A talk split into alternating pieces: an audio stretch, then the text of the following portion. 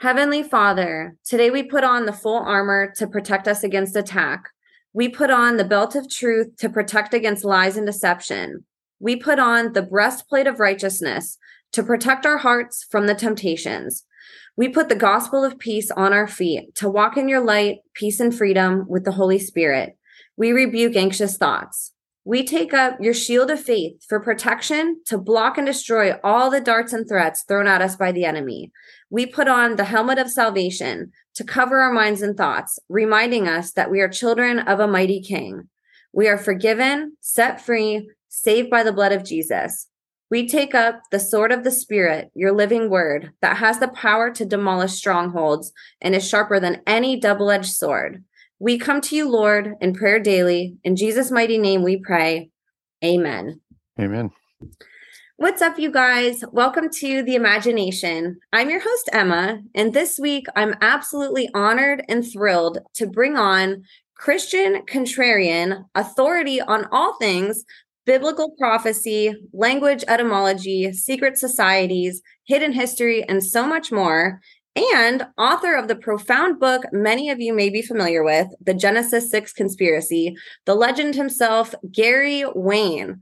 One of the things I love most about Gary is his ability to eloquently and almost clinically bridge the gap between conspiracy and reality. In a time where many people want to look away at the hard truths of the world, Gary's voice provides a professional and palatable way for anyone and everyone to learn these hard truths without the headache and confusion so many feel when venturing down these complex rabbit holes that can so often turn people away.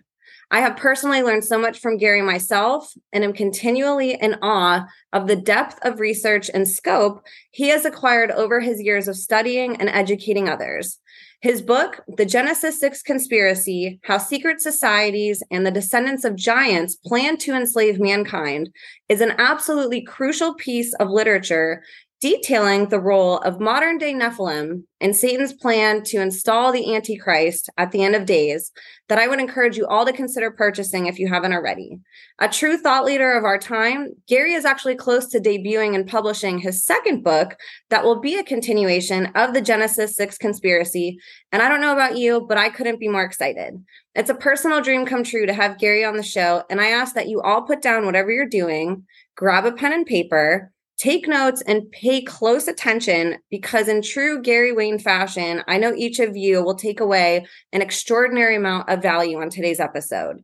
So, you guys, without further ado, I'm honored to introduce author, voice for the voiceless, man of God, and selfless educator, and one of my personal heroes, the one and only Gary Wayne. Gary, thank you so much for being here with me today.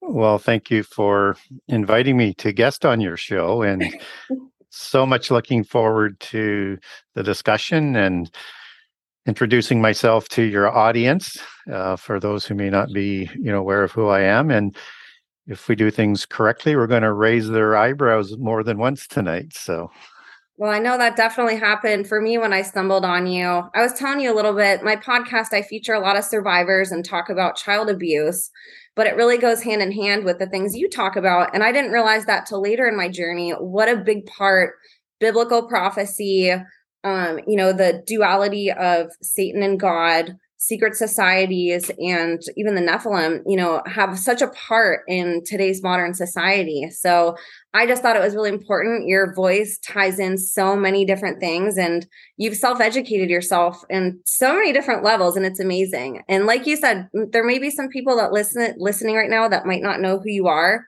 And even for for people who might follow you. Um I actually don't know how you got into all this. I'd love for you to give a little bit of background about yourself and maybe tell us how you stumbled on this passion that you've taken this far.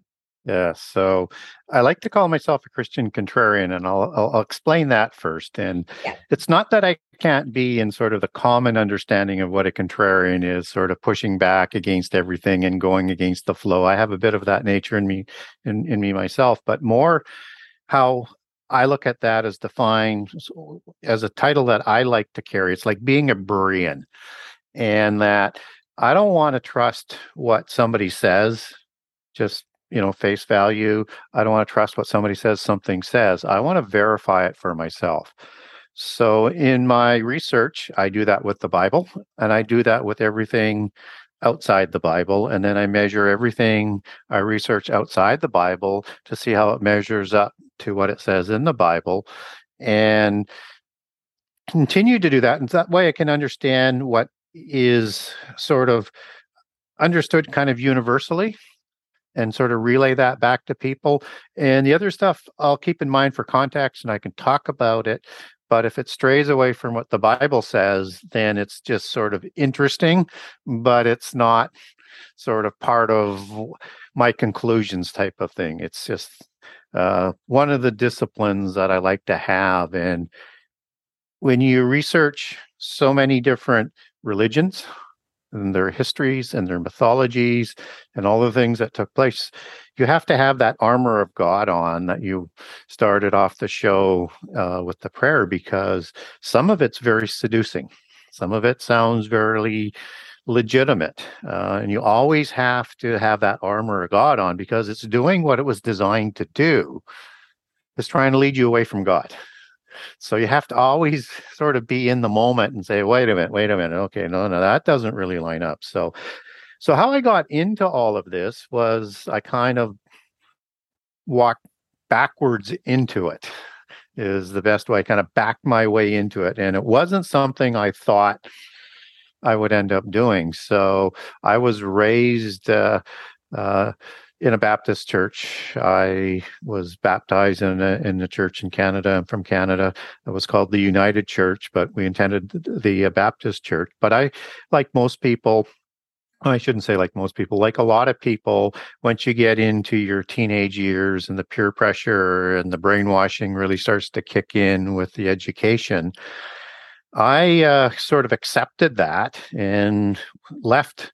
Uh, following Jesus and following God. And I did that for a number of years. And still, when I was quite young, in my, uh, you know, say 20 or 21 latest, um, make it 20, um, I was at a uh, at my house and I had my brother over and one of his friends, and we were doing a typical 20 year old Friday night, drinking a lot of beer, and late into the evening, they said, uh, both of them, I think they almost had it sort of planned for whatever reasons, but it, the conversation came up, said, How much courage do you have?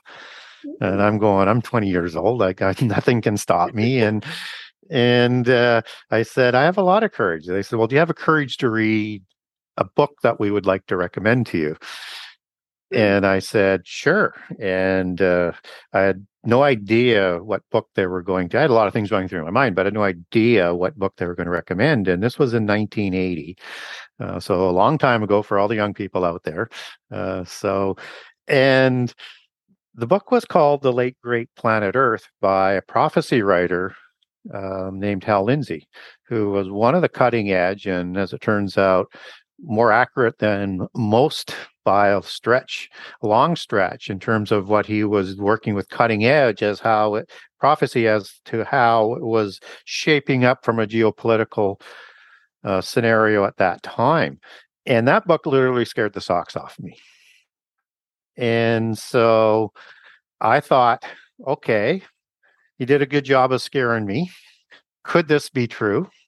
I was aware of some of the things he was talking about, but not a lot because most churches don't teach prehistory and prophecy and they don't show any sort of connection not that uh, hal was teaching about prehistory but particularly the prophecy that he was that he was looking at. And so i thought the only way i can verify whether or not he's manipulating scripture or not is you know do what i do i'm a contrarian. So i checked out all of the verses and then I thought, well, is he showing me all of the verses? Well, of course, you can't with all of the prof- prophecy that's in the book. It's like a third of the book is prophecy. So I thought, well, the only way I can really do a good job of trying to figure out whether or not this is a wake up call of my life or not is, is I'm going to have to read the Bible and I'm going to have to log all the prophecy. And so I started off doing that and uh, I got into Genesis 6 very early on, and I came across this thing about giants. in Nephilim because uh, I, I tend to use more than one English translation. Um, I like reading modern English, but I like with research to do uh, when I do it uh, is to use the King James Version Bible, and I go a lot deeper than that. But and so I thought, well, that's too crazy. I'm on. That's not the path I'm on here. That's not what I was intending on doing. I'm just going to ignore it. But you get through uh, after the flood and you see these giants show up, but they seem to be a little bit different. And you get all of these different tribes that show up and they're not in the table of nations. And I'm going, this doesn't make a whole lot of sense to me. And I still ignore it. And then I get, you know, probably halfway through, and then I just stop logging it because I need to re- sort of reset. It was just too much. I wasn't prepared for how much it was coming at me. And then I thought, well, if I start over, I'm going to log everything in different files because now I know how many files I need and I'll just make it so that I can do branches off of those files if I have to. And I'm going to log the uh, the giants and the angels and all the stuff that sort of goes along with that. So I went through the whole book and I put all of that into separate files. Um, eh, but I you know, still I'd missed some stuff, but you learn that over time because you don't see all of the connections and you start sort of adding back to that. And then I had that all together and I thought, there's a lot of really good information here. And at this point in time, I'm just, you know, I'm absolutely obsessed with prophecy. And so I want to put it all together. So I actually create binders of stuff and all of the the verses that I've got, I put together and put it in groupings and different subject areas. And it's not a book, but it sort of lays kind of things out. And I, I spent between like 1980 and about 1997 um, uh, just sort of doing that. And then I decided that, you know what, I have a lot of information here. I don't see a lot that's out there. I mean, Hal Lindsey did a great job. There's a lot of people that work on prophecy, but I'm not sure they're I'm not sure that they're they're telling the whole story. And so then I thought, well, what would I do? And I said, well, maybe I should start with something short because as I learned with all of the research, there seemed to be this inexplicable, unexplainable connection between the giants, the fallen angels, and prophecy and that the angels keep coming up and, and the giants are very prominent along with the evil spirits and you get these evil spirits and demons in the new testament again with the fallen angels and all of these mighty men that it's talking about in the book of revelation and stuff and so i thought i don't know whether or not i can write a book so i'm going to try and write a book. And i'm going to try and write a short book because that went well. Yeah just to see whether i can do it and I want to see whether I can get published. And then I want to see whether or not anybody buys the book and actually likes it. And do I want to do more? Because I literally I could do 13 to 15 prophecy books just on different narratives. And it's there's just so much information there. And so that's what I decided to do. And I wrote the first 10 chapters pretty darn quick. Um, but when I was young, I was very much a history buff and very much a mythology buff. So I was understanding sort of intuitively that the different religions around the world and the different mythologies and the different cultures and the different histories were talking about the same type of events in prehistory. They were using a different vernacular lens. They were using a polytheist lens versus a monotheist lens, but they're talking about the same events, the same kinds of civilizations, the same kinds of people, the same types of religions that's talked about in the Bible, but just telling it from a polytheist lens. So I thought it might be, might be interesting because a lot of Christians aren't, you know, led to read in learn about that stuff, even though they're being brainwashed with it every day in the media and in the entertainment. They just don't realize it. So I thought, okay, I'll, I'll I'll put that in. So I started putting all of that in. Then I realized the context to their history and their mythology was the religion.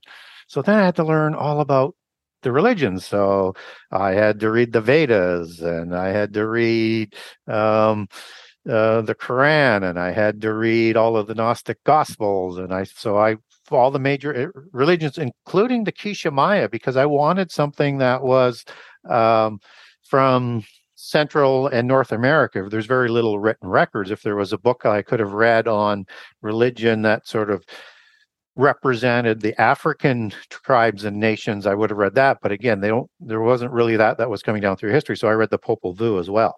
And then as I read all of this, I understood by learning about the religions that there's this sort of strange commonality amongst the polytheist re- religions that are mystical myst- religions, mysticism. They have what they called mystery schools and they have different names in different cultures, but they're there to develop the knowledge of mysticism, the knowledge of the world. And this was the start of the time of the secret societies because they come out of the the mystery schools. And so then i had to learn all about the secret societies and i didn't know anything about it. I heard of freemasons? Sure. Have i heard of knights templar? Sure uh, Illuminati. I mean, I would have heard some of them, but I didn't know anything about them. And going down that rabbit hole was, a, a, you know, another eight or nine years. And so I wasn't ready to publish my book until 2013, 2014. And then I had to get published, which is, you know, if you think writing the book is, is a big project, that is a big project, but it's nothing like trying to get your first book published. Let me tell you, it is uh, because I didn't want to do a self publish. I wanted the distribution muscle. Um, and so trying to get into a publisher is almost impossible. So you're trying, and they don't even accept manuscripts. Um, although I sent them manuscripts anyways, big binder. I had to learn how to do a proposal. I had to actually take courses on how to do the proposal. Then I had to do learn one how to do an online proposal at that time, all stuff that I had never sort of been involved with. And then um, I learned that while they, they're seeing what they call agents, and so I tried to get agents, but you can't get agents because they're just overwhelmed as well like there's something like you know 30,000 books coming out being published every 3 months. So you can just imagine and they're shrinking amount of publishers all of the time. So trying to get published was a lot more difficult and so you you cannot you cannot uh, get dejected. Like J.K. Rowling for example I think 100 publishers turned her down can you believe that? And the publisher that published her, I remember listening to him in an interview, and he was saying, you know, I went down and I sat down with her and I said, you know what? You can't make money on children's books, but we're going to publish you and we're going to lose our shirt on it. but the writing is just so darn good, is what he told her, that uh, we're going to publish you. And then, I mean, it just became a juggernaut. So, what you learn from that is the publishers have no idea what's going to sell. Yep.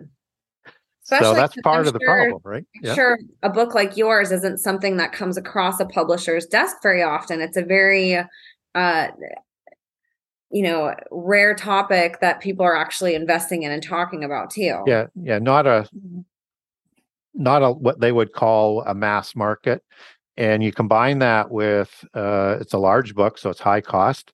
You combine that with i had no platform. Um, I, am not a minister. I'm a researcher i did this while i worked in in my working career and so i had no platform and so trying to get a publisher was really really difficult and uh, but I, I, I did get one then they went bankrupt about 30 days before publication so I was able to get the work that was done at that publisher, and then one of the people that was working at the the publisher um, went over to a company called Deep River Publishing in Oregon and recommended to the new publisher that he was working at that hey, we're working on a project that we thought was really interesting, and so that publisher got a hold of me because I was just devastated. I didn't know where to turn. I thought, well, I'll just have to go through this whole process again and keep knocking on doors.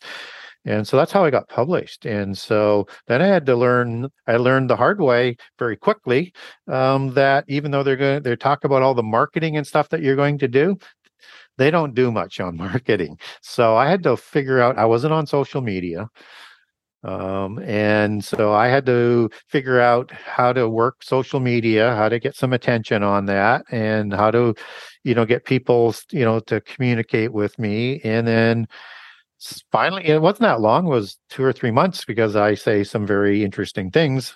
Um, somebody had called me to uh, to uh, do an do an interview. And uh, so after that, it was just then, and I did three, three after the one show uh, with with with the host.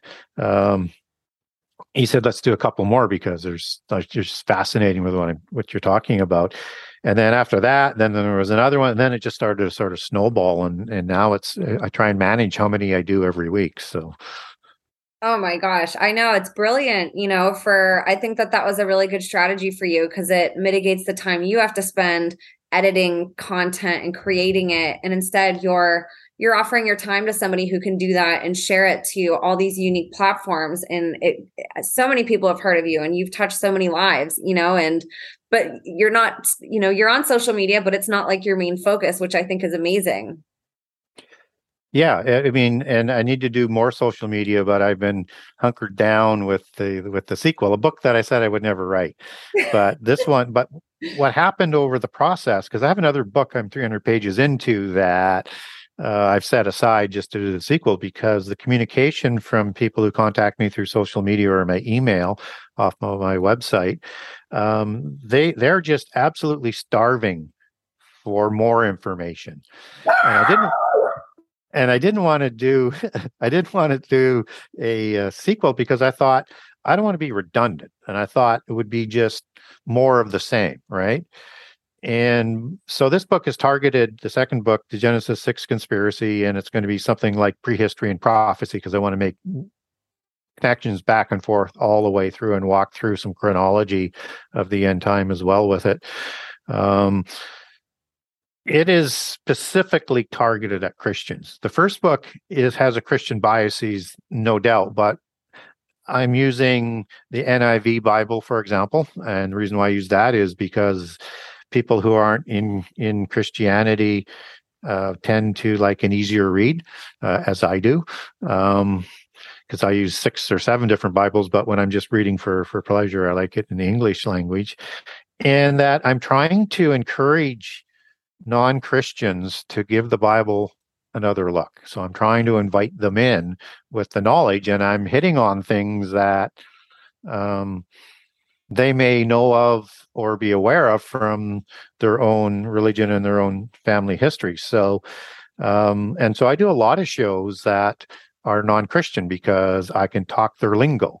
And I learned that that was really, really important, and I didn't realize it at the time. I know I'm down a rabbit trail here, but you know, Moses is is the uh, is the role model for that for me because he was raised and and adopted into the royal family, educated in Heliopolis, taught all the mysteries, and then you know he's being prepared to do what he what he's you know been born to do uh, but then he makes his conversion back, which isn't an easy conversion back to his uh, ethnic roots and leader of uh, of Israel at that time. But when he comes back, he can talk to the priests, both with taciturn communication and verbal communication, and things that he's going to do in a way that they perfectly understand, right? Um, and so he is going to uh, be able to be very, very convincing. And he's going to just keep striking at the heart, which scares the heck out of them because he understands intimately exactly what they're what they're going to say, what they're going to do. And I think that's a significant advantage. So to know your enemy, but also if you're wanting to communicate with them, is, is you can put on their shoes a little bit and sort of give that, provide that information in a way that hopefully they might receive it. And that's one of my favorite things about you because the way you do talk about this can be received by such a wide audience. You know, I know different people learn in different ways, but when it comes to these topics that are, you know, mainstream likes to label as conspiracy, it's one of those things that it has to be delivered right to break that to break that yes. barrier between somebody's perception of thinking it's this outlandish untrue thing and getting them to buy in to critically thinking and at least just asking questions, you know? And I think you do just such a phenomenal job with that. And for me, how I stumbled on you, um, kind of interesting. When I was in first grade, I wanted to be a clown whenever I grew up. So I became I there was a clown college that my mom took me to and I became a clown. I became a, an actual registered clown in first grade. And it was just always this short period of my life, but it was this really unique thing that I did. And now growing up, I as I've started asking questions, I've had questions about clowns. I've looked at pictures and I'm like, who picked that idea for a clown? Like, why do clowns look like that? You know, and what's the what's the origins of clowns, you know, and what intrigued me about it? And so I started researching clowns, not realizing it would lead me to the Nephilim. You know, so I'd love to hear from you. I know that that's a, a topic that you've dove so deep into. What about eh, maybe explain what Nephilim is? And for you, like what really attracted you to that topic in particular? Well, what what attracted me to the topic was how it seemed the Nephilim story was so intertwined with the post-diluvian history as well as the antediluvian history so both before and after the flood and it was absolutely intertwined through not only the time of Noah forward but into Abraham who moves in to live amongst the giants um, away from giants to live actually amongst more giants. And then he's going to be the progenitor of the nation of hope, who is raised in Egypt, one of the beast kingdoms, and are going to go back into the land of the covenant that's absolutely dominated by giants. And and and, and again, for people who aren't familiar with uh, my work or this isn't taught in uh, in most churches. Um, you're when it's not taught, people are missing so much of the context to what is going on with the conquest of the of of the covenant land, and so that just riveted me that there was such a connection between the giants and our history, right? And so that's kind of how I I I, I decided I needed to learn so much more about what was going on with these people. And you know, there's a interesting sort of uh, passage in the book of Psalms that I when I first you know read it, I again just yeah. And but when you start to know the context of the of the history, then things start to make some sense. And so there's an interesting psalm, and I recommend it's read in the King James version than more of the modern versions because the language here is, um, I think, better suited. It's not trying trying to wash it down here, and that's Psalms 21 9 uh, through 11. And um, what it talks about in Psalms 29 through 11 is, is that there's a time of anger, the time of wrath in the end time uh, where um, God is going to make the many of the people of the earth, you know, um, he's going to destroy them by fire, and it's going to make it like a fiery oven. And it says that he's going to swallow them up in his wrath, and the fire is going to devour them, and that their fruit, um, God is going to destroy from the earth. And okay, that makes sense right up to there. You're thinking, okay, I, I know about Armageddon. I know what's, going but then what happens? It says, and their seed from among the children of men. And you just kind of go, well, what the heck is that talking about? There's going to destroy a certain people. And of course, people can say, well, it's allegorical for a spiritual thing, right? Um, you're spiritually a follower of Cain and and I get that. And then it says in 2111 that they intended evil against Um, and they imagined a mysterious device or they pl- plotted against God and, and his people, which they weren't able to perform.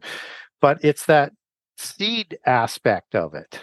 It, that's not allegorical. I mean, it is an allegory as you take that back, as you understand, understand the fruit, that this is a bloodline.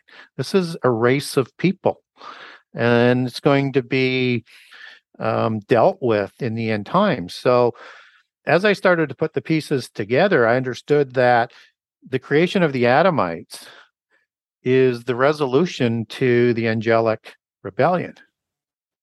And that the fallen angels are the ones who create these giants in Genesis 6, the sons of God. And we know I have a great document on the sons of God if people want to get a hold of me for it.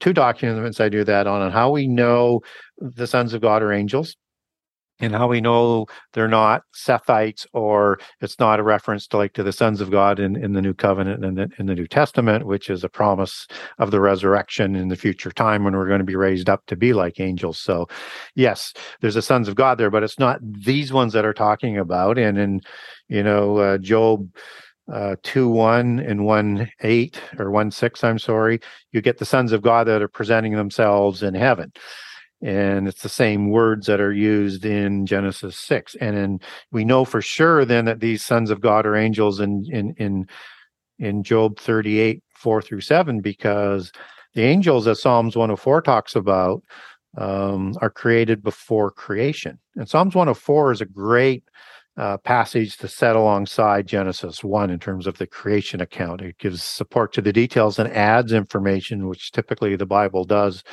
as it unfolds. And in Job um, 38, it talks about the sons of God singing with the morning stars at the time of creation, because that's telling us that both those passages, one uh, Psalm 104 and Job 38, that the angels are created before creation. So we know the sons of God are angels. And what I'll do in the document in terms of the sons of God document is I'll connect that back to the host of heaven, which is the Saba. I'll connect that back to the stars as as the allegory and the angels, and they're used together in pairs many times throughout the Old Testament so that you have scripture to say that each of those are talking about the same people. And uh, uh and then the other document will also deal with why they're not you know they're not humans of any form whether they're not the children of israel all of that aspect. So uh, those are great detailed all scriptural documents if people want them. So you have the sons of god that are being created as one of satan's revenge to ensure humankind isn't going to be the resolution to the angelic rebellion, isn't going to reach their destiny to be raised up like angels, isn't going to reach that destiny to to judge angels for their crimes against humanity and against creation, but that they're going to try and destroy humankind. And creating these giants are designed to lead them away from God, to over uh, oversee them, to rule over top of them because of their extraordinary power and size, and that they're there to make sure that nobody follows God. That's really what they're what they're trying to do. And they looked at humans as mundane, as virtually cattle, which is one thing to keep in mind as we we move into the end time, if indeed we're in the fig tree generation. So that's what I kind of looked at and said, wow, I gotta I gotta connect some of those dots.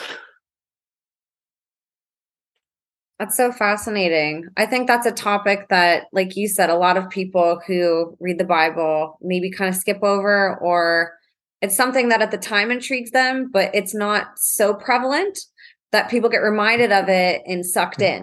You know, yeah. it's really fascinating that you really dove into that and look at everything you've created now as a result. Well, and what's interesting is if, if you're reading just the King James Version Bible, you're not going to see that word Nephilim that we've been talking about. You're going to see the word giant, and that these were described as mighty ones, which uh, mighty ones goes back to the Hebrew word gibor, and the male plural is the I am suffix, which is, uh, you know, a, a tyrant, a uh, a mighty warrior, and it's used most often of the 158 times it's used in the Old Testament um, in Hebrew to describe giants, but it can also mean strength, and it can also be used to describe the strength of God, for example. Or uh, one word is excel in the book of Psalms that it goes back to that's describing the angels. So you have to make sure as you're taking the meanings out of Hebrew that it fits the sentence, fits the paragraph, fits the narrative, fits the passage, and isn't in conflict anywhere else in the Bible. Uh, when you're doing that translation, just the same way you would want to match up doctrine and prophecy, there can't be any contradictions. Otherwise, you need to go back and have another look. And the word giant goes back to the Hebrew word nephil, which is uh, the singular form, and I am is the male plural, just like seraphim or seraphim in Isaiah 6 Seraph is the singular and I am is the male plural. And so it can mean sort of as a plural and as in ones. So that's where you get mighty ones from. And so these are Nephil, which are giants as they're defined in Hebrew and by the Strong's Concordance. Um, and these are the giant ones. It's a tribe of giants. But it only shows up three times in the in the Bible as Nephilim and twice in Numbers 1333 with the report of the scouts, which is the embellished part of the report. And it's saying that the Anak are the children of giants, which is the Hebrew word Nephilim, and it says that twice. Trouble is there is, is, is the Anakim, as I like to call them, the Anakites, as it's listed in the Bible, they're not Nephilim. They're Rephaim. And how do we know that? Deuteronomy 2 tells us that when it's talking about the Anakites were giants, and the word giant goes back to the Hebrew word Rapha, the singular, and Raphaim is is the male plural. And Raphaim is used 25 times in the Old Testament, um, and referring to giants all of the time.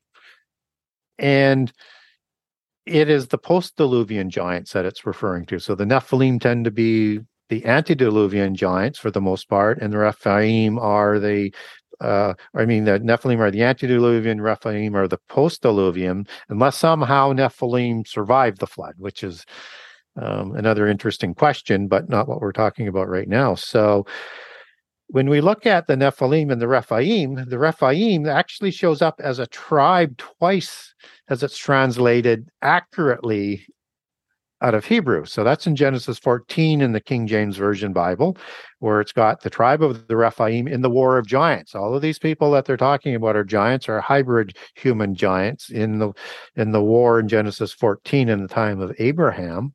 And then in Genesis 15, when Abraham is promised the land from the Nile to the Euphrates, the Rephaim are listed again accurately. All the other times where it's going to be uh, Raphaim as the as the root word is going to be translated as giant. So when it says the valley of the giants, that's the valley of the Raphaim.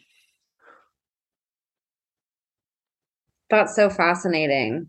I think for me, I hadn't paid attention to, I had heard that word, you know, Nephilim here and there. I had heard people talking about it, but I also didn't realize how how much that past history that you uncovered and decoded applies to a lot of what we see today happening in the world. And I'd love for you if you could talk about maybe tying in how that history why why is it important that people educate themselves on this? How does that apply to the world that we're in today mm-hmm. and where we're at in potentially being the end times? Well, the first thing is is that to properly understand the, the larger context of prophecy, end time prophecy in particular, and the history in the Bible and our histories, you have to understand prehistory because everything flows out of that. So, for example, all of the beast kings, beast kingdoms, and there's, you know, there's um, not all of them are listed, but we're told there's seven in the uh, in Revelation 17. The two that aren't listed are Egypt and Assyria. So the ones that are listed are Babylon, Persia, Greece, Rome, and the end time empire. And then Antichrist at the midpoint of the last seven years will be the eighth empire. But there are seven, as Revelations uh, 17 talks about. And what's interesting about the beast empires, these are the descendants of the royal bloodlines that the Nephilim were. They set up the royal houses, the House of Dragon that is so popular on Netflix today. They were literally the House of Dragon because the seraphim were serpent faced angels. And they were able to take a physical body. Um, and when they did that, they were passing on those genes and the kings would look just like them. So when the angels took a physical body, they looked like serpents and dragons, and a lot of the kings, well, the, a lot of the Nephilim would have looked just like them if they were procreated by that specific type of angel. And that connects why you have all of these dragon and serpent gods that dominate prehistory and why the kings are described just like them because they were their spurious offspring. And so it's important to sort of understand that context that both before and after the flood, they usurp the kingships and then they start to populate and dominate the four class system that they introduced that we would understand as the feudal system, one that they're trying to bring back by destroying the middle class right now it's because that's the old system that's what they would like to bring back. And so they dominated the priesthood the religions the education and the larger economic society just as the oligarchs are doing today. And so you would have a small entrepreneurial class and you would have the slave class. That would be what they wanted for the humans because they were there to control them, destroy them, do what they wanted with them, but make sure that they're not going to follow God and have their names erased from the book of life and demonstrate along the way the legitimacy of the angelic rebellion, whom they were loyal to because they were the spurious offspring. And so they developed into larger and larger nations and more and more powerful and created these bloodline dynasties that produced the beast kings.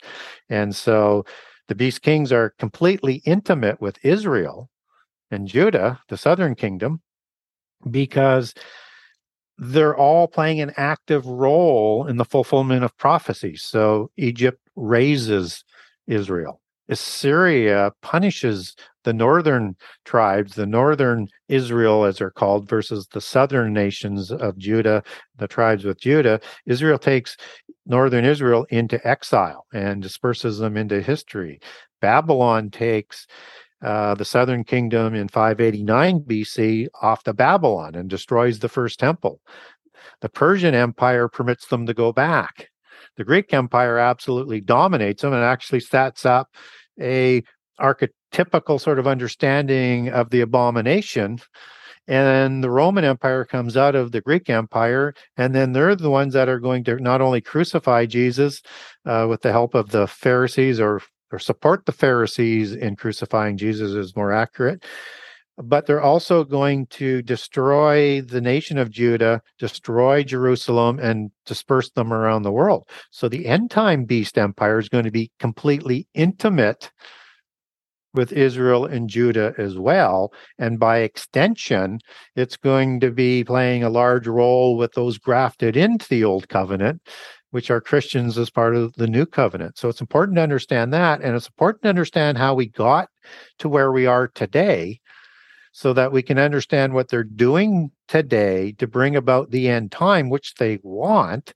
They just want to do it before the ordained time and they're getting very frustrated because they're being not able to do it as fast as they want to do and they want to have a rendezvous with destiny and a showdown with god so that they can um, be in complete rebellion earn through the rebellion a place to be separate from god and in a realm all their own which is exactly what Satan was trying to do, as it's described in Isaiah 14, that he wanted to raise his throne to be, be in heaven, to be like God, and to uh, to have his own realm or region or planet where he would be able to rule like God and out of the reach of God and out of the oversight of God. And archetypical antichrist figures, both before and after the flood, have been trying to do that since. And so you have, uh, for example, Nimrod after the flood. He's an archetypical antichrist figure with a universal religion, and he's trying to build a uh, tower that's going to go into heaven. Um, and he's trying to storm heaven, just like Satan did in the original angelic rebellion and will do again in the end time in Revelation 12 at the midpoint of the last seven years, along with Antichrist. And Antichrist actually succeeds in storming heaven in Daniel 8. Uh, verses 8 through 10, and will actually bring down some of the starry hosts. So it's important to understand that what is going on in the world today is an agenda to get us into the end time and to uh, try and destroy as much of humanity as possible. A hundred percent. And I think everything that you're teaching, you know, I don't know if you realized at the time, whenever you were creating all of this, how important it would be in your lifetime for people to know this. But it is interesting that, you know, so much of what we do read biblically and all across the world, like you said, a lot of these uh, ideas and concepts and beliefs they cross over. You know there may be differences in religions and books and literature but overall there are overarching themes that seem to be concurring worldwide within these even if there are differences. And i think it's fascinating that you've kind of laid the groundwork for going into this maybe without even knowing that you know this would happen in your lifetime well, yeah, I wasn't sure whether, and I and I start off in my uh, preface that, you know, if you learned about sort of all of this, what would you do with that information? And what would happen if you started to talk to people about it? Would they completely reject you? Would, I mean, what would happen? And uh, that was a real issue I was having to deal with. And, um, but I was felt compelled to continue in the research to do it. And every time i said you know i'm i'm I've, i'm losing it right? This this is crazy stuff. Information would come my way inexplicably and it would just sort of lure me back in. It was and i could it was and it would also be like I would it's almost like hearing a voice that is out there, but you can't really hit it, but it's just sort of like a whisper almost. Um, not like a demonic whisper, but just it's trying to encourage you to to to to go on and have faith and so and i'm not saying i'm a prophet because i'm not i'm a researcher and i'm not saying i talk to god in a way that a lot of people say that they talk to god all i'm saying is is it felt like a lot of times there was things that were going on that were was encouraging me and helping me back to recommit to what i had started to do how do you feel about uh, or I guess I should say, how would you explain when you say the Nephilim, they need almost a human host or they need a way to uh, be here physically? Where are they right now? And in what, how and in what ways do they make their presence here in the world? So the Nephilim were the giants, so they were physical beings. And in Genesis 6 3, unlike with a standard dogma where it says God is limiting life and his spirit isn't going to dwell with humankind for more than 120 years. People say, well, that's the commission of Noah, except the math doesn't add up because if you go from um, the end of uh, chapter five in Genesis, uh, then you go into the first four, first four verses of the Nephilim in chapter six, which is the preamble to the flood story, then you get the commission of Noah. Noah when his sons are born, it's 500, and he enters the ark when he's 600. So the math doesn't work. And uh, those passages bookend the Nephilim story. And so his the Nephilim are the cause of the flood, which is one of the things that um, not taught. And so um, people sort of need to take a step back that it's not just the violence but who was causing the violence and what else was going on that God would want to start all over, and that that's the creation uh, uh, of of the Nephilim. So the Nephilim were actual physical beings, but God steps in within that creation narrative, Genesis 6 3 of Genesis 1 through 4, 6 1 through 4, he's going to limit life to 120 years. I have a document on that for people if they want. I'll walk them through all of the words and, and the logistics of that. That's because there was an angelic spirit that was put into the spurious offspring. And that this was an immortal spirit. It was a violation against the laws of creation, that um, they were creating gods in the physical world. Uh, they're called demigods in in polytheism after um, you know, when they were created and even afterwards, and they tried to keep that mantra. And demigod, as it's understood in the ancient definition, is the offspring of a god and a human female. So when Poseidon and Cleito, a human female, get together, they're going to create Atlas and his eleven brothers to, you know, for the Atlanta, uh, the Atlantis civilization, which is again a Genesis six story, just seen through a polytheist lens. So when their bodies died because even though they still had an immortal spirit, God wasn't going to permit that body to live forever in the physical world.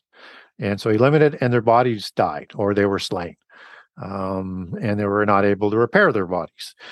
So that counterfeit spirit that doesn't come directly from the Holy Spirit from God, it comes from the fallen angels, is what they call an evil spirit or a counterfeit spirit, as I like to call it, and or a demon spirit.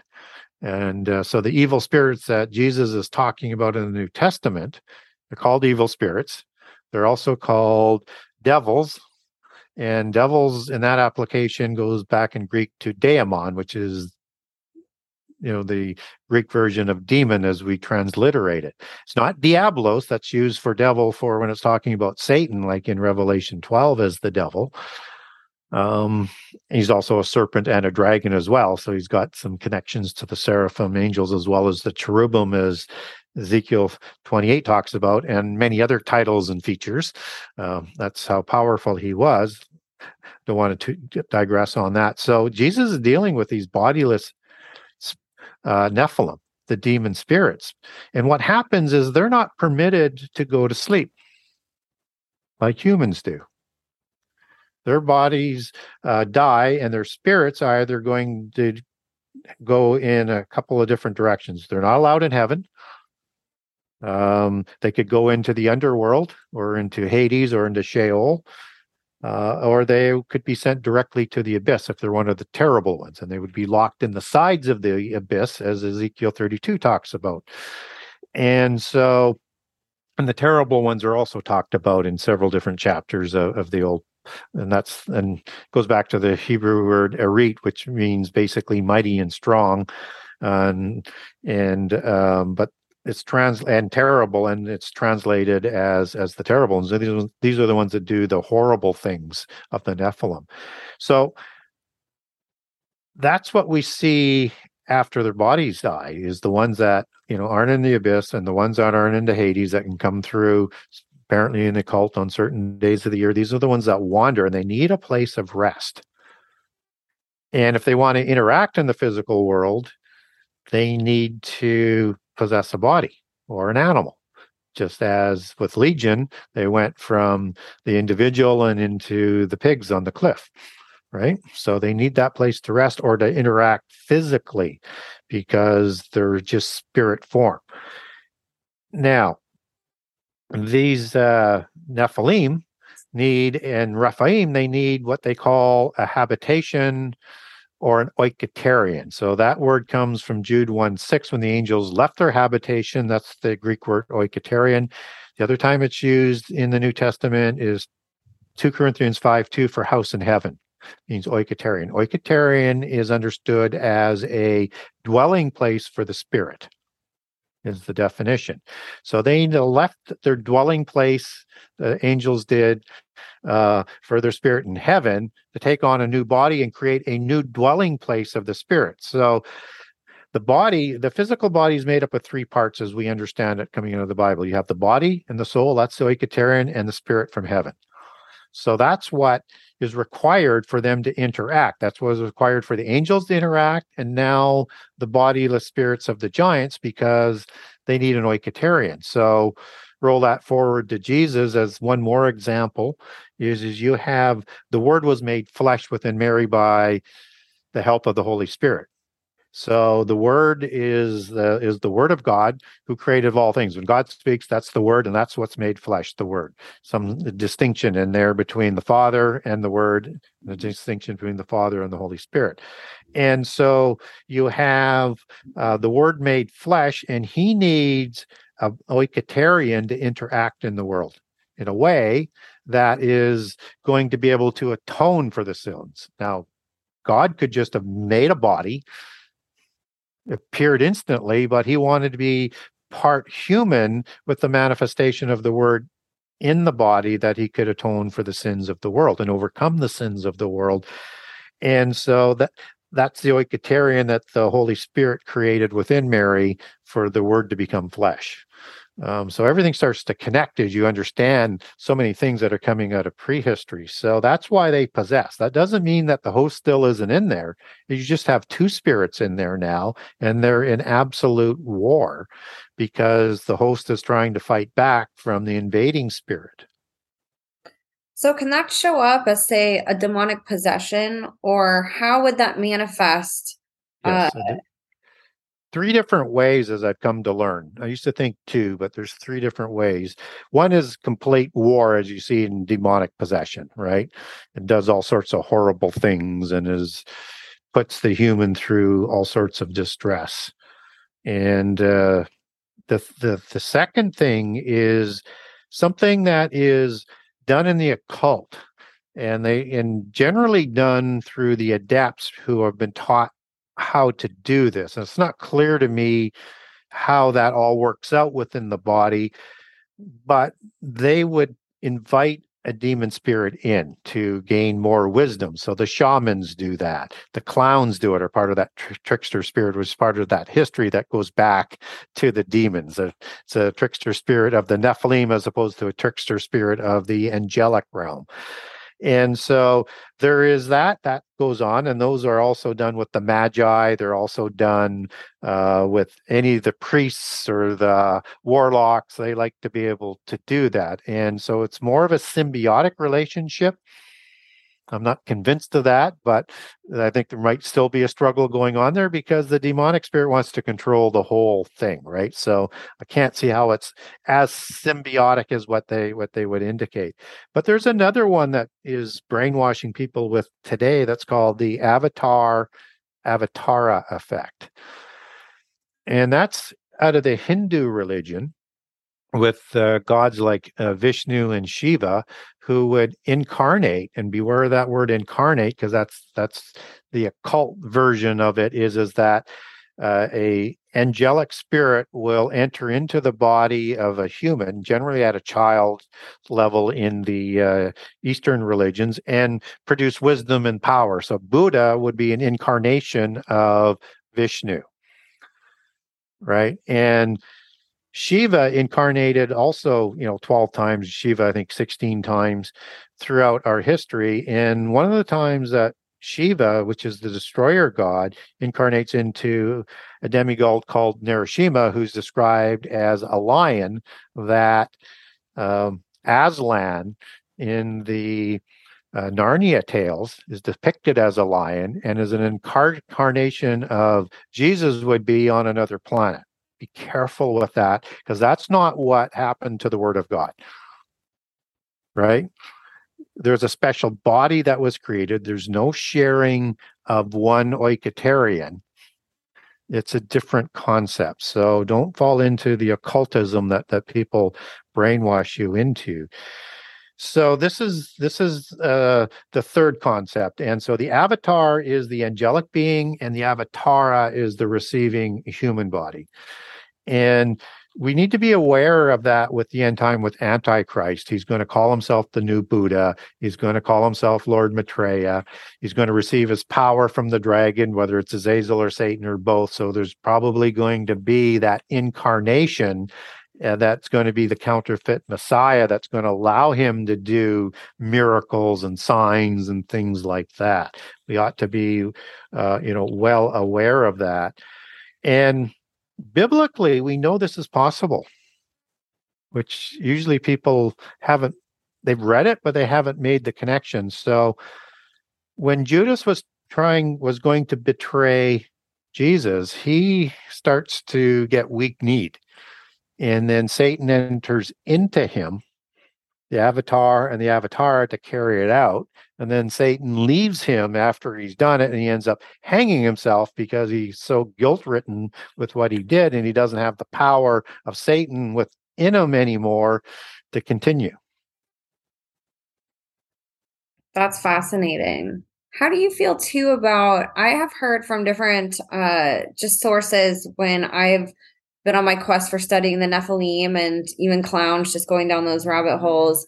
I've heard some people say that that bloodline still exists, and there's ways that you could potentially identify it. Not to say it's synonymous with every single person that has these characteristics, but do you believe that people that have, you know, red hair, those blue eyes, some of those maybe really tall features um, in heights, do you think that there's any merit to that being true as a way that that could be manifested even if it's hmm. genetically and not something that you know came into the person's body later in life yeah so the royals believe that and whether or not it's 100% true or not uh, although we get that crazy passage out of psalms 21 and uh, also a matching one in daniel 2 42 where you have the descendants of the beast kingdoms, and in Daniel 2, it's the metallic kingdoms that they're talking about, just a different allegory for the same thing, and that they are going to mix their seed with the seed of humans in the end time again. So there's two different races are things that are going on there that is indicating again uh, bloodlines will be uh, around in the end time. So the royals, and all that word royal is roy, as in king, as it goes back to Old French and Latin, and L, uh, al is a transliteration of el, as in Baal, and el is the Hebrew word for an angel or a god, or it can also mean mighty. And so these are the kings of God and specific gods of the of the pantheon uh, of the Baalim after the flood, after you know who who were the reigning gods after the flood versus the parent gods who reigned before the flood. And so they keep their genealogies and they keep their genealogies that go back in history. And you have uh, people like Prince Charles III, uh, who's now King Charles III, uh, who is, or Prince Charles, who has become King Charles III. Um, he takes his genealogies not not only back through the Hanovers, and he's got Scion bloodlines in from the uh, the Stuart dynasty and other ones, but specifically he likes to brag about, and he's on record saying it two or three times, is that he takes his genealogy back to Vlad the Impaler, which is the character that was uh, Dracula was modeled on, a vampire who drinks blood to have immortal life. Uh, and Dracula means son of a dragon uh, just as a serpent and a dragon are the same thing in antediluvian times. And as we talked about, uh, dragons being seraphim angels or serpent angels. So there's he's you know the name says son of a dragon and the kings look just like them in the in the in the post-diluvian period for the first few hundred years and then uh, in, uh, before the flood um, with the Nephilim. And so he takes his bloodlines back to the Indo Aryans. And there's four groups of Indo Aryans, but he is this typical classic red haired, hazel eyed, pale skin, bloodline royal that goes back to the Raphaim after the flood, because the Scythians, one part of the, the, the wing of the four different kinds are the Tuatha De Danann, and they are typically red haired hazel-eyed, pale skin giants and or blonde hair, blue-eyed, and pale skin. Now there's a third one that I'll talk about in the book with the dark in the new book with the dark-skinned ones, but those are the most common ones. And he and through that bloodline, it goes back through Hercules, demigod, spurious offspring of Zeus, and a human female, and then back eventually to an angel in their genealogies that they keep, which is Tamiel, which is uh, another name for Keziah, one of the seven major angels in the book of Enoch that were part of the Watchers that rebelled. Uh, they keep these genealogies, and the purity of that bloodline is where they fit in that royal cult culture. And so it's important for them to track that. And it's important as well to to to understand that these royals um, call themselves also Rex Deus, the kings of God, as well as another title, or the black nobility, which they're also known of. And there's many of these royal bloodlines, and they all are kind of rivals to be the end time antichrist. Uh, but they do work, you know, sort of directionally uh, for for for the same goals. Now, they believe they have something called the gene of Isis. And you notice that word genealogy and, and gens is an LB gens. One is the, one of those bloodlines, LB being white or pale white, and gens being a patriarch, a specific patriarch of an angel or a uh, Rephaim or a Nephilim. And they have their genealogies that go back into prehistory on this. and that uh, the gene of Isis comes from the mother goddess, and that's what they say is that specific gene that they have, or that's the fairy gene or the elven gene, and they like to call it the elven bloodline.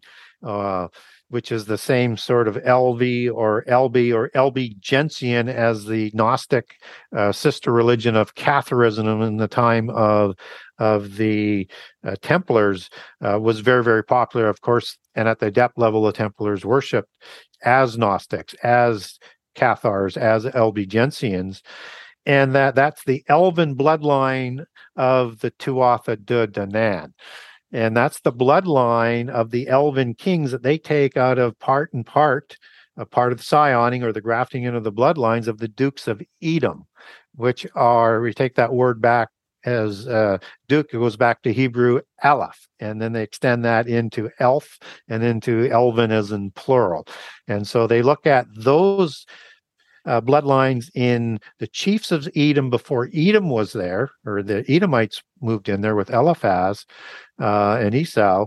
Uh, those were the Horites or the Horim. They're part of the Rephaim tribes. And then that's part of the hybrid peoples that are going to be created with the Amalekites through Eliphaz, son of Esau, and Timnah, daughter of Seir, who's a Horim, and Seir goes back to the Hebrew word Satir or Sair for uh, for Satir, and uh, Sair means hairy watcher.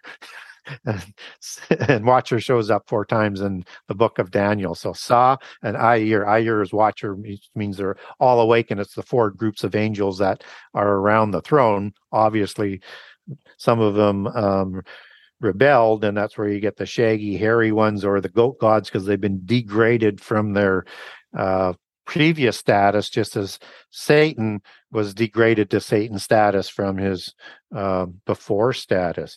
And so this this genealogy is very very important with that gene of Isis that they like to track, and it's that gene of Isis that they say produces the Rh negative bloodline that was added to humankind. And people say, well, you can't add something that wasn't there because it means it's, you know, Rh negative, it's, missing the D antigen.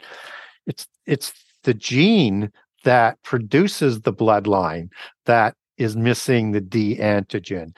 And they have those traits that you're talking about. And studies show, and I have a document on Rh negative and it shows the traits, but yes, they have red hair, hazel eyes, most common, blonde hair, blue eyes, pale skin. Uh, they're supposed to be highly intelligent. They have more psycho telepathic encounters capabilities, um, a whole bunch of different things. So, what happens with the uh, bloodlines is that and I talk about this extensively in in in the new book, is that the Rephaim, which are the post-Diluvian giants, they're not as fertile as the Nephilim, which populate incredibly.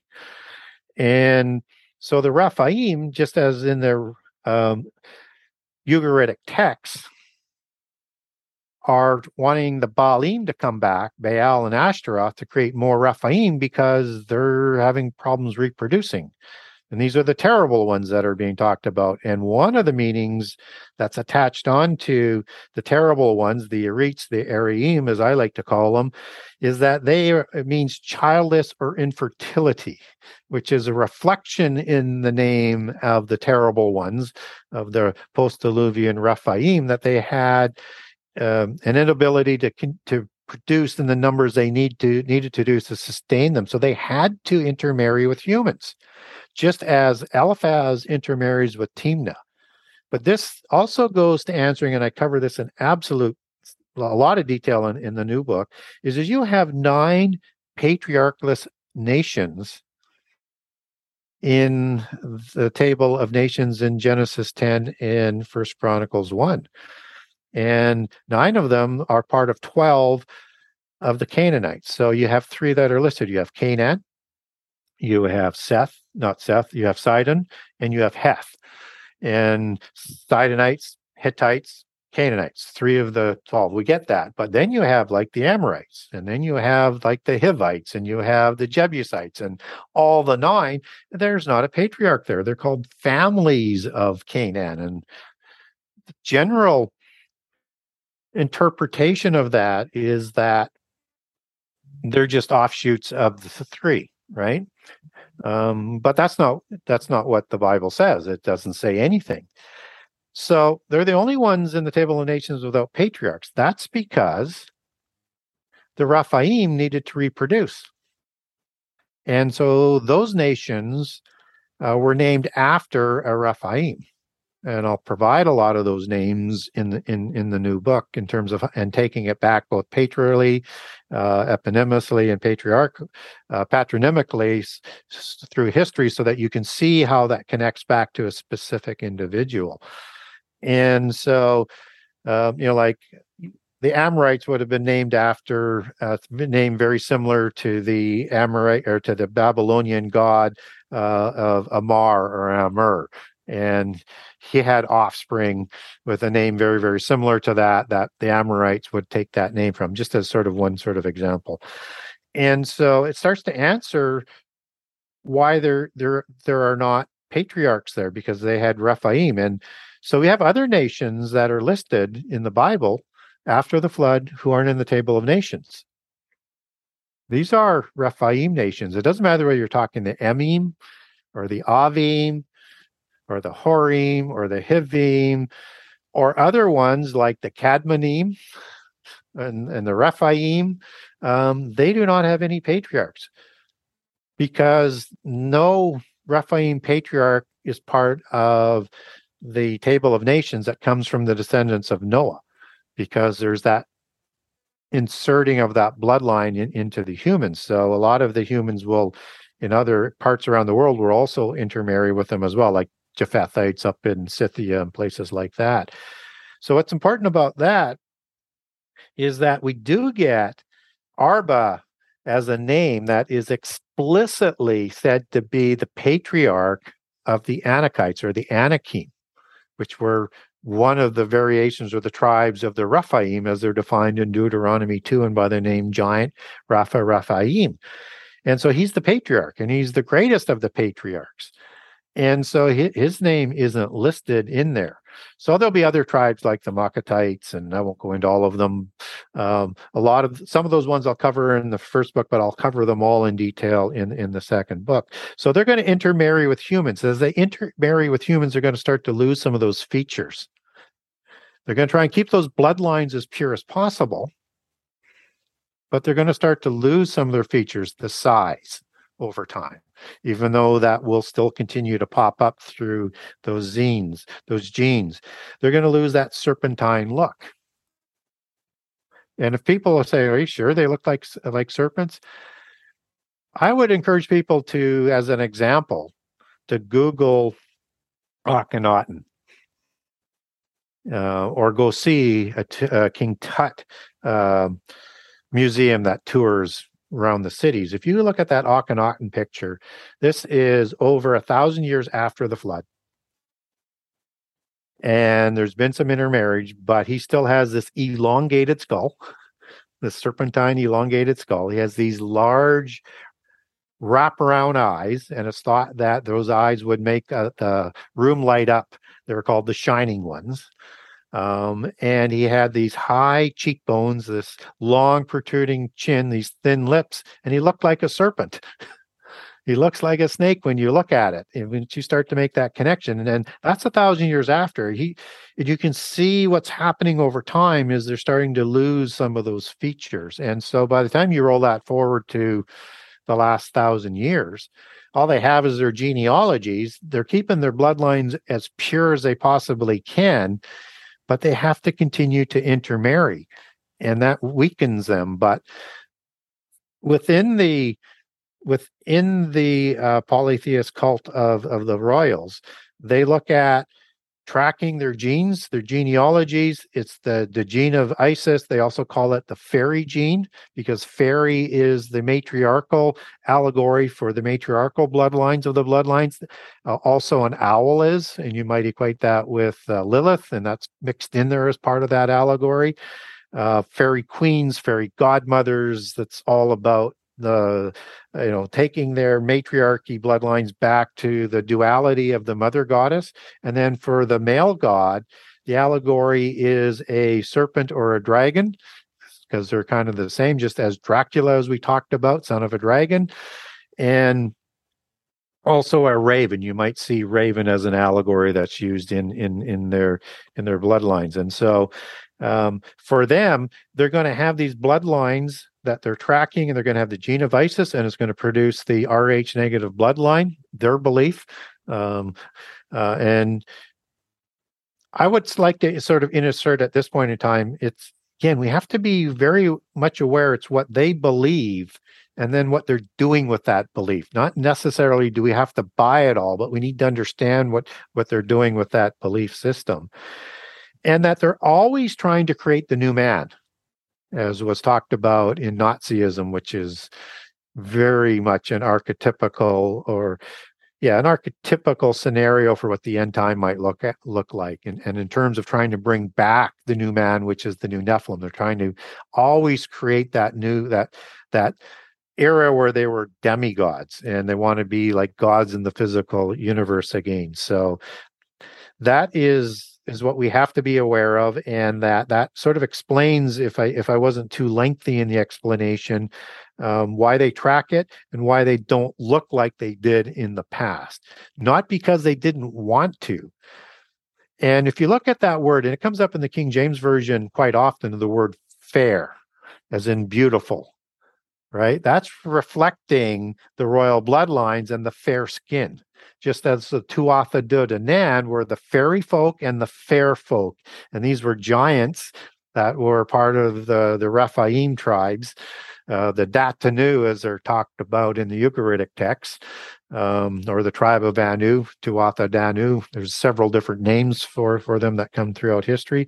And they are all blonde haired, blue eyed as they most of most of those ones marched up the Danube River and into Russia and into Sweden. And the red hair hazel-eyed ones, a lot of them migrated to Ireland and Scotland and to England, and uh, they are part of that fairy gene, that elven bloodline. I think it's fascinating, not just all the history, but how much work you've done breaking down these words. Even when I've heard you say elven, it made me think of elf, you know, and it just there's so many different ways that you know historically and biblically we see words or we are introduced to stories or names of people or names of beings even and then seeing how that word has manifested throughout time yeah. to mean so many different things that we see today but don't know that etymology of it of how it's related to something in the past i think that's really fascinating yeah. And I'd like to ask you, what is the what have you found as far as Nephilim's influence or um I guess how it ties into secret societies? Have you found relationships between the Nephilim and then how uh, secret societies function, or if there's relationships between that? There's uh, direct relationships. And uh, again, uh, if you take you know, most people are familiar with Freemasonry. Uh, they are not the top level of the secret societies. They are the lowest level at the at produced the first adept level at either the third degree or the 30 uh, third degree York Rite, 33rd degree Scottish Rite. And you have to be invited to join them because they're looking for those bloodlines, right? Um, or perhaps new money that they want to intermarry into uh, the bloodlines. And so if we look at Free, Freemasonry history, they're related to an ancient organization called the Masons, the ancient Masons, and these are all royal bloodlines. And in their history, that comes out of the Polychronicon, um, which is their oral tradition that they add on to books like to the King James Version Bible. Um, they keep their history in. And in their history they they take their history back to being created um, through the creation of mysticism. And mysticism is created by enoch the evil enoch son of cain versus enoch son of jared. There's two enochs um, and that he is going to take the knowledge from that he learns from his dad father cain who learned it from adam in masonic history and split this knowledge into seven sacred sciences, which we know as the seven liberal arts today, taught in universities.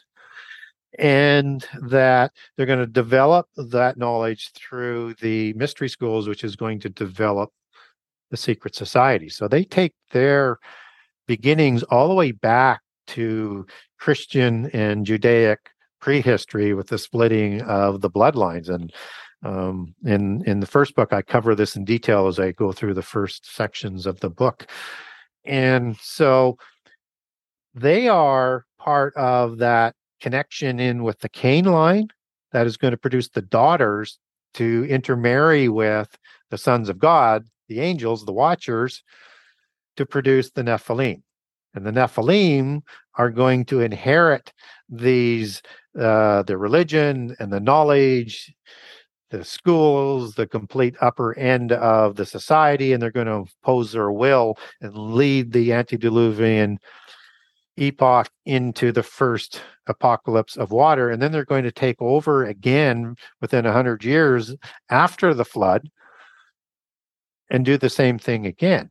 And Nimrod even though he's son of Cush, he's going to become like a Gibborim, like a mighty one, but he's still he's still a human, right? He may change somehow with some of this knowledge, and he receives the antediluvian knowledge, which was significant that we haven't talked about in great detail, but we're just catching up to that knowledge now.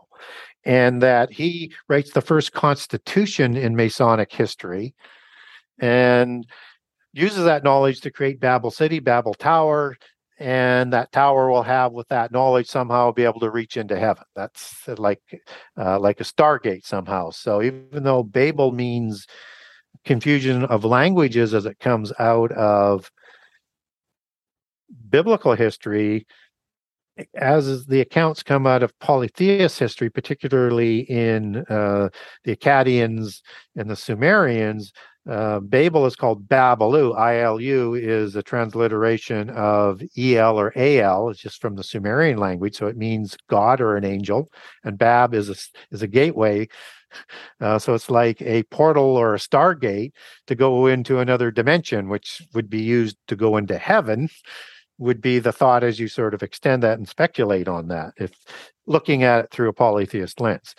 And so you have these bloodlines that are controlling the ancient masonry and are the adepts and that knowledge is kept only for the adepts and they create the whole degree system of going up and there's more degrees than 3 degrees right so as you go up the tree you understand that there are the next one up from the freemasons is the illuminati and uh, somewhere between third degree and fifth degree using the old system is the Illuminati because they they sort of center at the center of Freemasonry with their own order, and it's called a thelmic tree as they go up. And a thelmic tree in the occult it has its roots that go into the underworld, where they get their power from, and meets heaven. So it joins heaven and earth. It's the world tree is another allegory for it, similar to what the allegory for pyramids would be in one of its its its many meanings. And so that's the Illuminati, and they have a specific agenda. But understand Illuminati and Freemasonry are modern creations, just as the Rosicrucians are. These are formed after the fall of the Knights Templar that are made up of royal bloodlines, like the Anjou. And uh, the Anjou include uh, de Payens and de Bouillon as, as part of the founders of the Knights Templar, who take their bloodlines back to the, the Merovingians through Dagobert and then back into history to to giants and all sorts of different sort of directions. And so when we look at uh, the modern groupings, we see those at the bottom end of the scale. So as they're recovering from the loss of the Templars to decentralize, they create a number of of organizations, some in the Thelmic tree and then some that will branch into it. Now, the Rosicrucians, to make because talking about secret societies can be a whole show. Um, sure and more. Um, the top half of the Rosicrucians are royal bloodlines. And so you have the less pure ones and the ones that are intermarrying that are permitted to become an adept and are working their way up to have their future offspring, future generations play a larger role in in in, in generations down the road through intermarrying.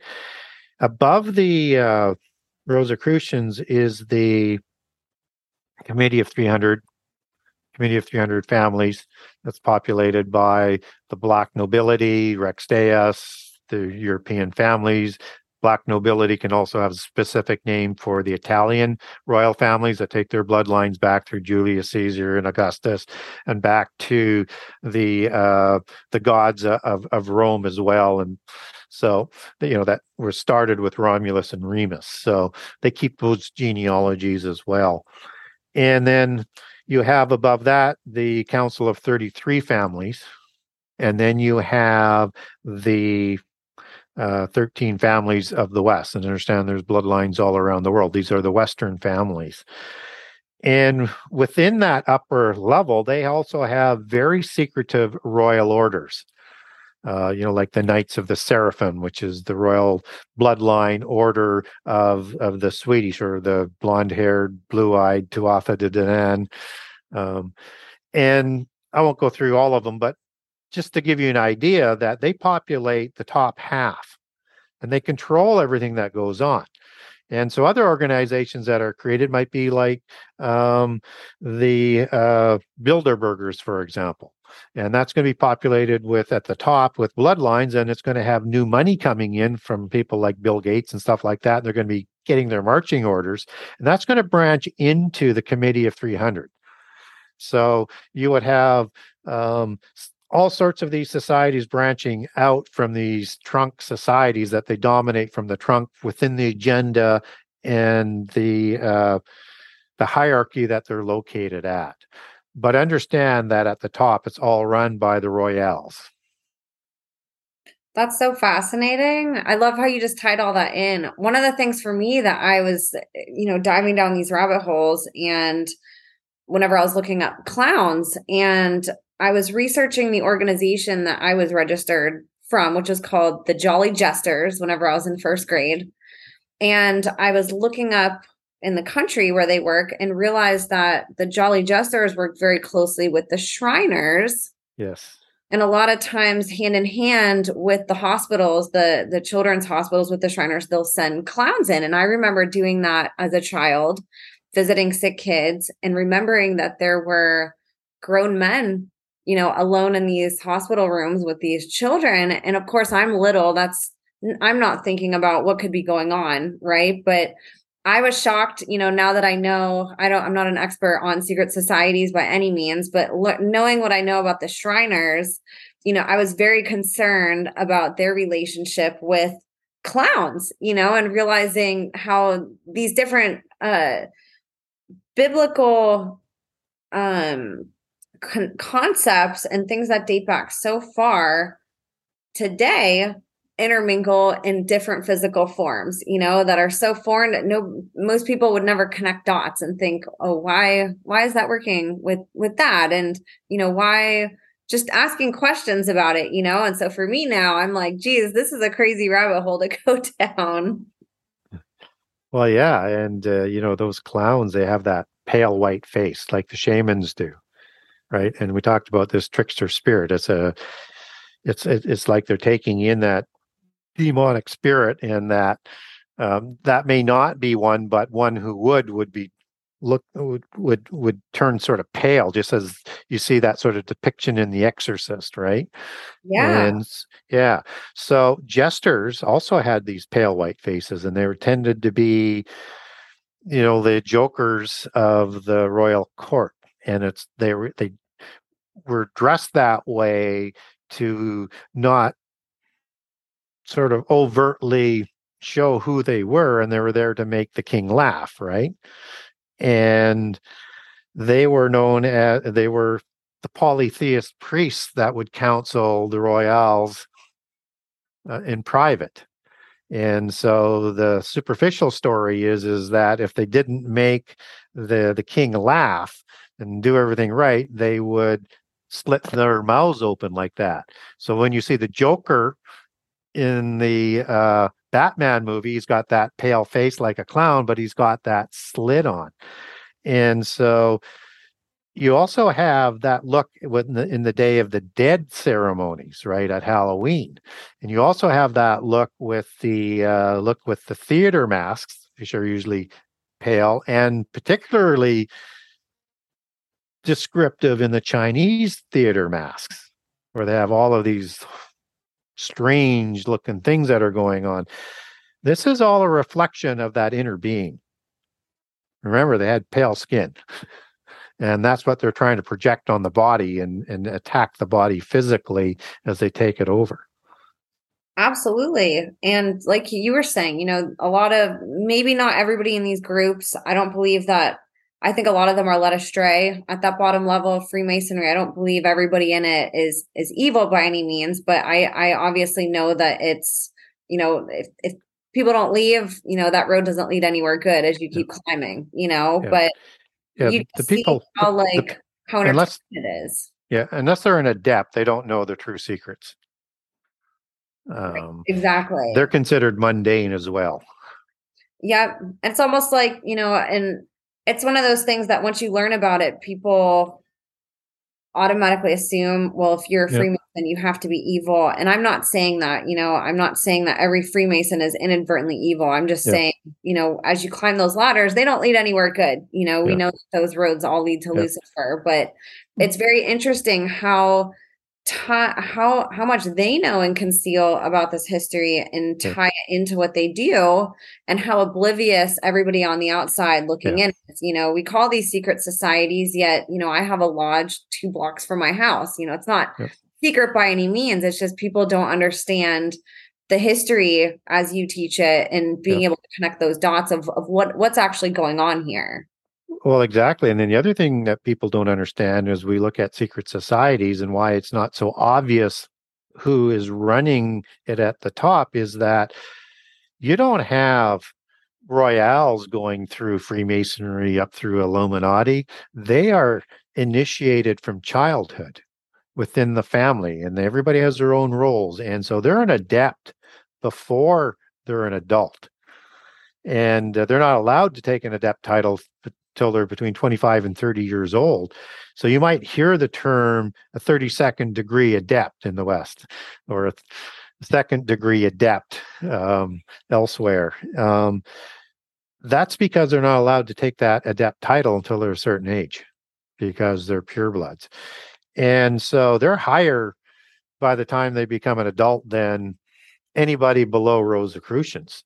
And so it starts to answer some questions. So when you have occult writers who claim to be Christians, um, but their fruit would suggest otherwise, um, let's say like uh, Lewis and Tolkien, for example, um, they joined the Inkling Society at Oxford College, which was a writing society designed to develop their craft, the writing craft.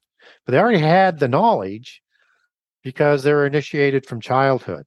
So people say, well, they couldn't have been part of a secret society because, you know, they weren't part of Freemasonry. Well, it's because they were higher than that, but they were part of a society that was sponsored by the Rosicrucian Golden Dawn Society. So a very high level, mid-level organization of uh, that's populated at the top by purebloods who are providing the writing craft and additional knowledge, and they allow these two supposedly non-members of secret societies in there. That's because they were royal bloodlines, and people accept the superficial story of their bloodlines. Again, I have a six-part document series on Tolkien and Lewis, and then one document each within that on their bloodlines as they take them back to royal families.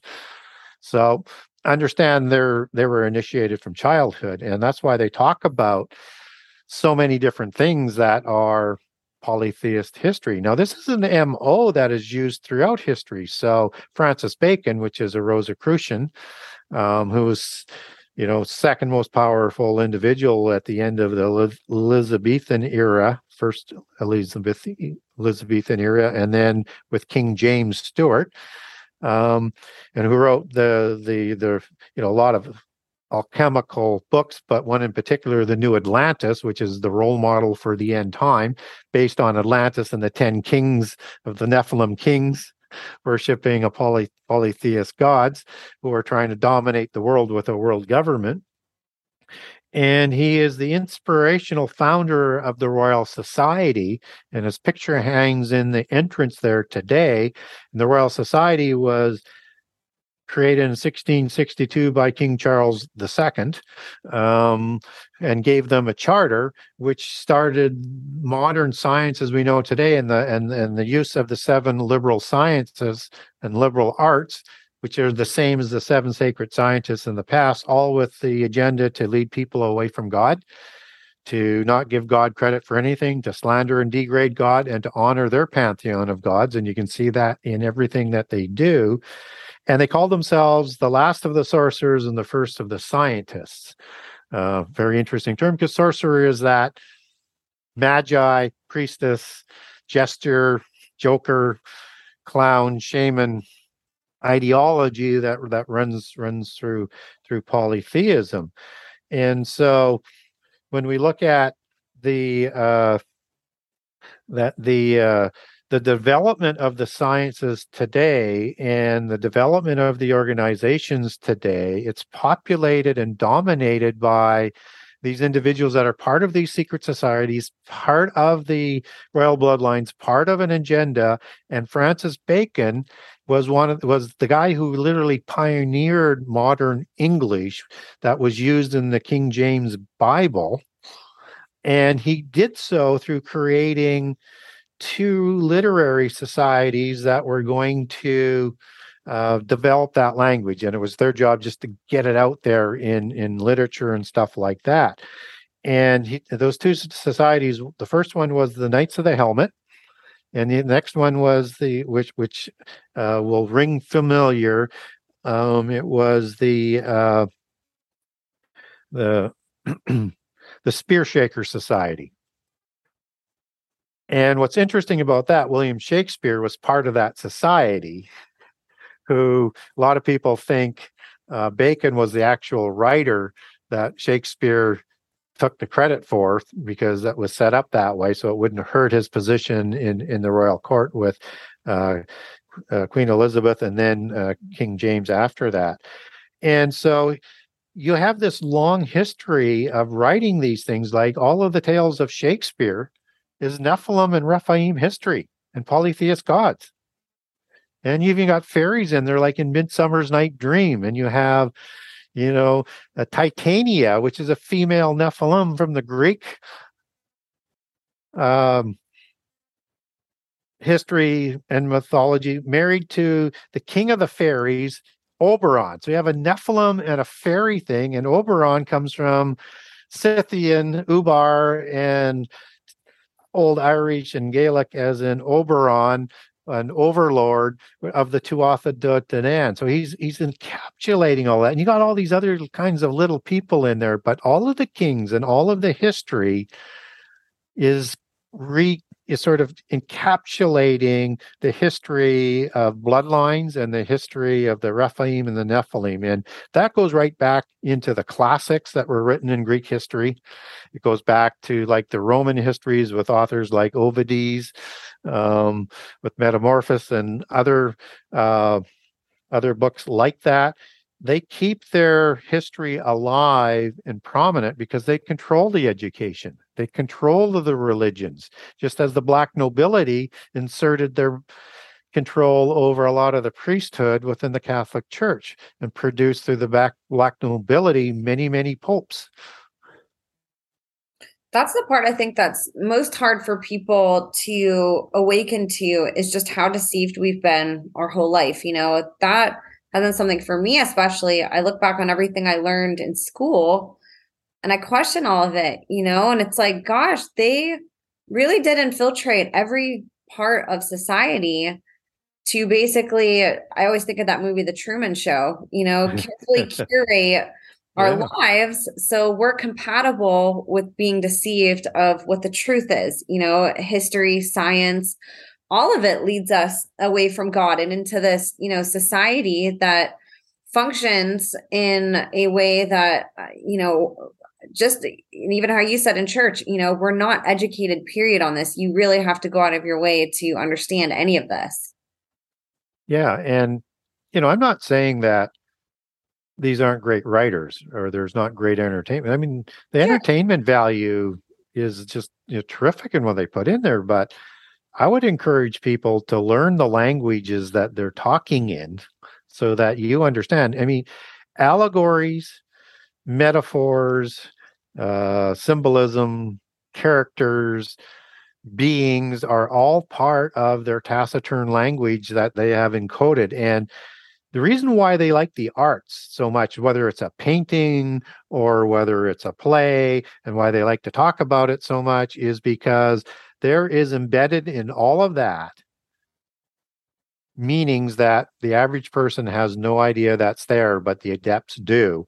And they're watching it and going, aha, that, aha, that, and they're getting it. So it's it, in their language, a fairy tale is a superficial story that the true meaning is embedded below the superficial story through the allegories and the symbolism that um, reflects it. And polytheists believe that the Bible is a fairy tale and that um, you have to be an adept to understand the allegories underneath and, and interpret it in the interpretive way as what polytheism is to get the full meaning of the Bible.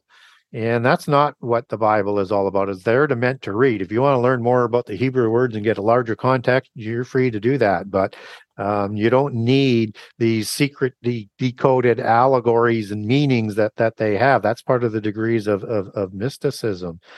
And that it's interesting between Tolkien and Lewis is is they looked at this concept of the fairy tale with a what they called that they applied to the hero as a eucatastrophe which means the hero never received the true end, but you would rewrite that story, the happily ever after part of the story, so that the hero wouldn't have to meet that end.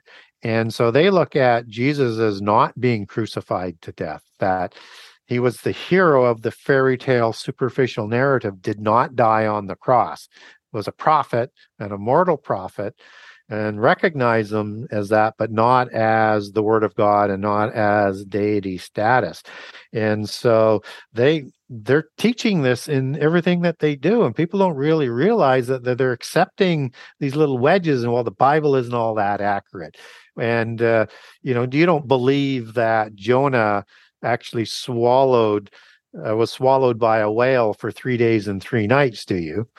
Well, he goes, no, that sounds kind of fantastic. Well, then the extension of that is, is that, well, Jesus said for the evil generation that he appeared for, that the sign he would give them would be the sign of Jonah, just Jonah, just as he was three days and three nights in the grave.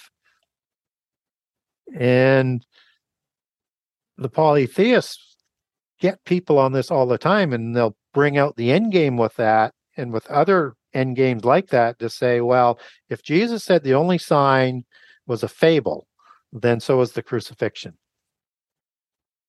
And that's how they work with their rhetoric and their dialectics um, in terms of uh, using sort of the serpent tongue, as, as, as I like as I like to call it. It's uh, they're very skilled at what they do of seeding doubt, and Christians need to be aware of that. That's what they're trying to do all the way through and to try and get you to be more open to accepting the polytheist ideals.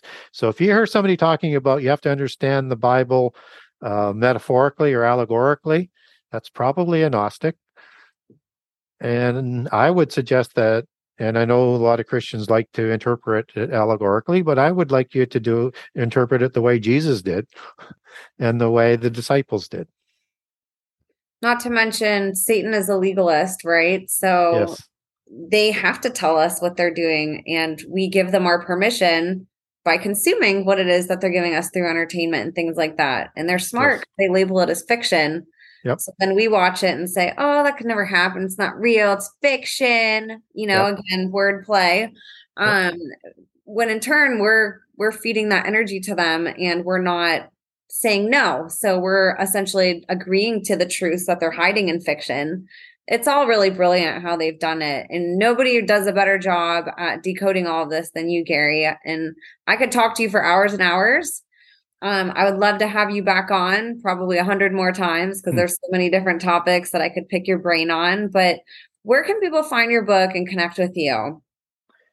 Yeah, the best way to get a hold of me is through my website, uh, through the Genesis Six Conspiracy uh, dot com, www.genesis6conspiracy.com, and that's the number six. Uh, and on the website, there's an icon to contact the author. So if I've uh, talked about uh, some documents tonight, which I have, just name it in that subject area and you want it, I'll send it to you at no charge. Um, if you want to ask me a question, uh, feel free to do so. Or um, and it may take me two or three weeks to get back to you because um, I have that much traffic coming in, but I will get back to you with it. And uh, also on the website, I have a generous excerpt of all 98 chapters. And so you get a good feel for the book, if it's the right book for you or not. Um, and it only has a small fraction of the information, even though it's a large excerpt out of each chapter. Um, and the book will keep coming at you with information all the way through. It never lets up. So you can't speed read it. Um, I, I kind of joke at times you might blow some brain cells if you're trying to read it that fast. So read it as fast as you can digest it. Uh, as I say, 98 chapters, short chapters, four to six pages, um, so that you can read a chapter a night or come back and find stuff. Because each chapter is a mini story as I wrote it that will keep coming up as the book unfolds and so you may want to go back. And so i wrote it in that way it'd be a little bit easier to read because it's so much information and, and, and a large book. And you if you wanted to buy the book you can get a signed copy off of me from the website uh, and I've got a page for the US, I have a page for Canada, and I have a page for overseas. Uh, if you wanted to link over to barnesandnoble.com on the buy page, there's an icon there, or to amazon.com or amazon.ca, and over to the Kindle version. So lots of ways to get a hold of the book on, on the website. That's the easiest way. It is available on um, on most online bookstores and in some stores, but for the most part, if you, you know, you'll probably have to order it online. Amazon tends to control about half the market these days. But if you wanted to support your local bookstore, it's distributed through Bookmasters out of Pennsylvania. So they can order it in if you wanted to support your local bookstore, and I support that. Uh, you can also get a hold of me on Facebook. Uh, I have a group um, that you can join, or you can get a hold of me on my timeline, or you can send me a note on Messenger. And that's just under Gary Wayne. Uh, the group, uh, if you wanted to join the group, is Gary Wayne and the Genesis 6 Conspiracy. That's awesome. And for people listening, I I always say please support the guests. We want them to continue doing what they're doing and our financial support even just eyes on them. You know, people like Gary risk a lot talking about this. I'm sure he's not always met with people who are happy. He's talking about all of these topics. I'm sure that could be a whole episode in itself, talking about, you know, what you've, you know, risked coming out and talking about this all these years. But, you know, it's, we want them to continue doing what they're doing. Gary is very generous with his time. You know, like he said, he gets back to you when he can, and he did with me, been very, very responsive. And the least I think that we can do for guests like him who are so generous and who devote so much time doing things for free is to help support their businesses. And this book you are going to want to read. Uh, I'll link everything below that he mentioned. That way, you guys can just go in the show notes and really easily click on his Facebook group, on his website, on his book link. I'll make that all very easy for you guys. Uh, Gary, I'm so honored to have you on. You've been, I'm still learning from you and will continue to learn from you, but you've been such a great teacher for me just in my short journey learning about all of this, you know, and I'm really excited to share this episode with everybody and hopefully introduce a few new people to you. So I'm just really grateful that you came on today and I want to thank you with all my heart. Well, thank you for inviting me and and, and hopefully uh, connected a few dots for people and hopefully they will uh, look into things a little bit more uh, I would encourage people to do so uh, because you need to know why you believe what you believe. And it helps you from being deceived. And secondly, you know, if we are in the fig tree generation, and I think we might be, um, then you're going to have to make a decision and no decision is still a decision so we need to we need to know why we believe what we believe absolutely and gary You're awesome. I can't wait to have you back on again. For everybody listening, thank you guys so much for supporting the show. It means the world to me. It means so much that you guys care about these guests. And uh, I just ask that as payback, I do this for free also. Uh, if you guys could share this episode, it would mean the world to me. Share it with one friend, post it on social media. Doesn't have to be anything crazy, but please just support us too. It helps get the word out and it helps get more eyes on these really important stories and guests. So thank you guys so much for tuning in. Gary, thank you so much for being here. God bless you, everybody, and we will see you next week.